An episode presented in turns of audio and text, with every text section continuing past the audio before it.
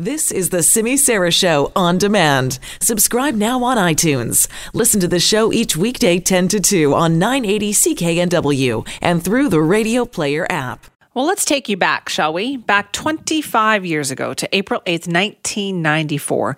Do you remember where you were when you heard that Kurt Cobain was dead? He was found on this day in 1994, and here's how ABC News reported on it.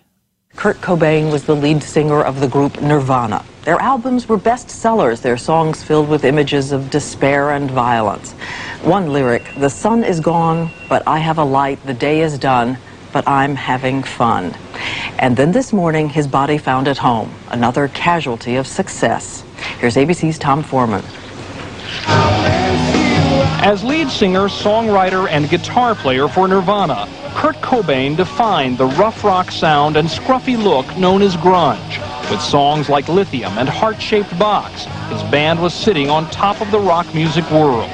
This morning, an electrician went to Cobain's suburban Seattle home to do some work, looked in a window over the garage, and saw a body. It was obvious this man is dead from a shotgun wound to the head. Now, there was a suicide note left inside the, the house. Recently, it was clear Cobain was in trouble. Last month in Rome, he fell into a drug and alcohol-induced coma. Days ago, his band dropped out of a major American tour. It was rumored they were breaking up. Many people over 30 probably never heard of Kurt Cobain, but for younger fans, his music captured the spirit of the difficult transition from youth to maturity.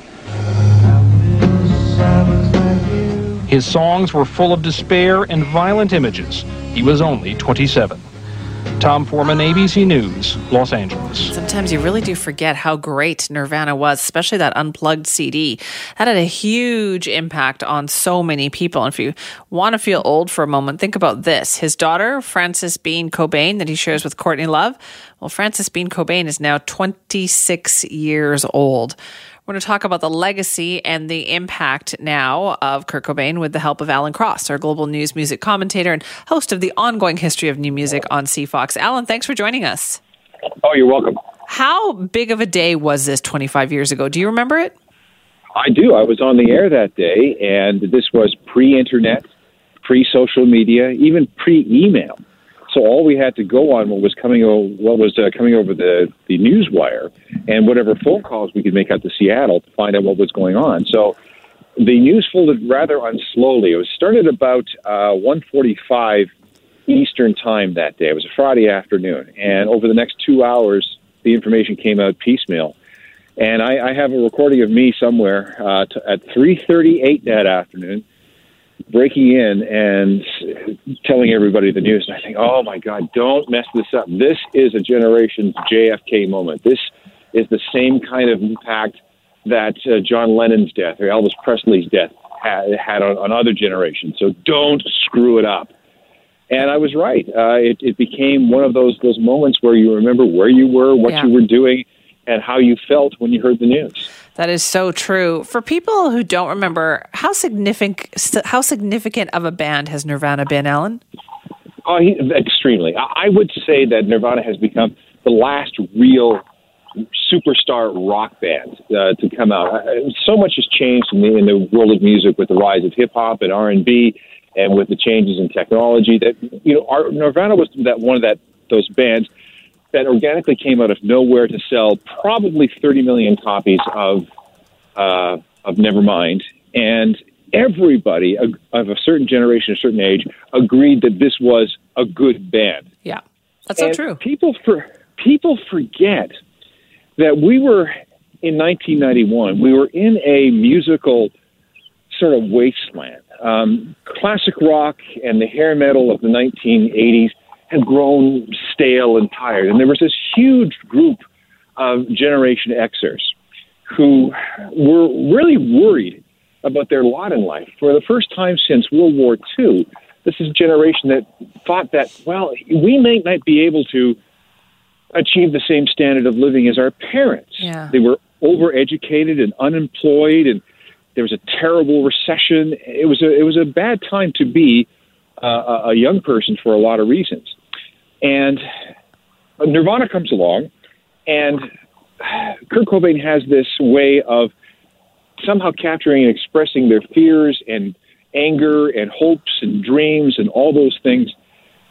And it happens so fast. Uh, uh, Smells Like Teen Spirit came out on the 27th of, I think it was the 27th of August of 1991. And then about a month later, three weeks later, Nevermind comes out. They thought, the record label thought, the band thought that, well, if we sell 100,000 copies over the lifetime of this record, we'll consider that to be a success. Within a month, this record was selling 300,000 copies a week. It's amazing. And by January, they had knocked Michael Jackson out of the number one spot on the album charts. That is unreal. I think we forget, Alan, sometimes, like, especially when you listen to them, how different their sound was. Like, right away, as soon as you heard them for the first time, you thought, well, I haven't heard something like that before.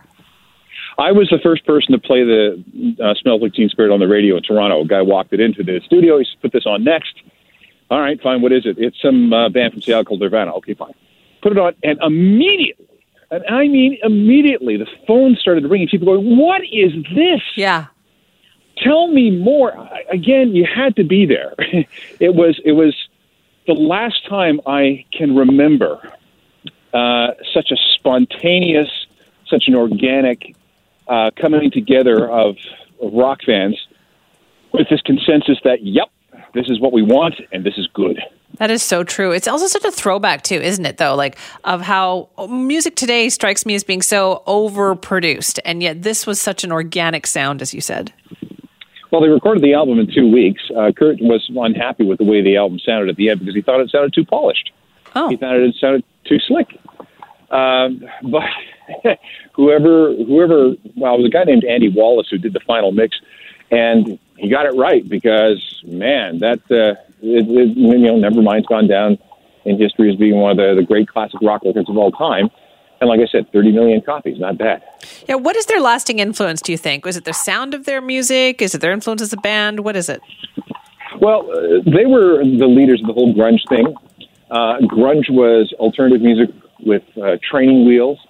So uh, what had been happening is that this mainstream scene had been happening, and uh, alternative, the alternative universe, had been happening uh, in a parallel course, kind of off to its side in its own little universe.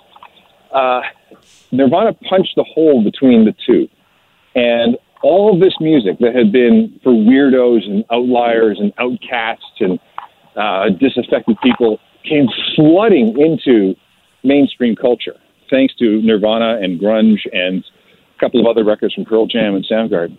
And everything changed. Again, so fast. Everything from the 80s suddenly sounded overproduced, tame, boring, uh, Yeah. fake.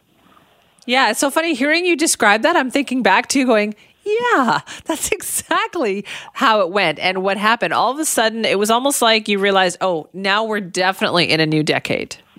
Oh, definitely. It was uh, the speed. Uh, you know, 1991 will go down, in 1991 and 1992 will go down in history as, as uh, years where there was a gigantic sea change in rock. And there was, uh, there was another sea change happening at the same time that we didn't quite notice, and that was the rise of rap and hip hop.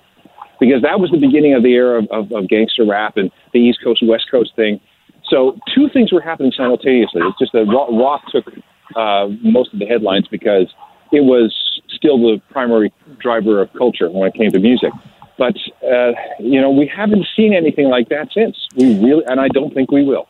Do bands, do any bands today kind of hold up Nirvana as an influence? Oh, tons of them. Uh, I mean, we, we can go on for for for days. Um, anybody who's ever picked up a guitar who's under the age of thirty today uh, has had uh, has been exposed to to grunge and, and Nirvana, and uh, there's just no way that some of that influence is not uh, rubbed off. And, and, you know, and Kurt's Kurt's vocal abilities were one of those once in a generation, maybe once in a two generation type voices that just had that those qualities that you just cannot fake. And you know, people have been looking for somebody like Kurt ever since. That is so true. Listen, Alan, thanks so much for talking about it with us. Oh, you're welcome. I was I can't quite- believe it's 25 years. Me neither. I was just thinking that in my head. Just thinking that. Alan, thank you. I can't believe it's been 25 years either. That's quite the trip down memory lane there with Alan Cross, Global News music commentator and host of the ongoing history of new music on CFOX.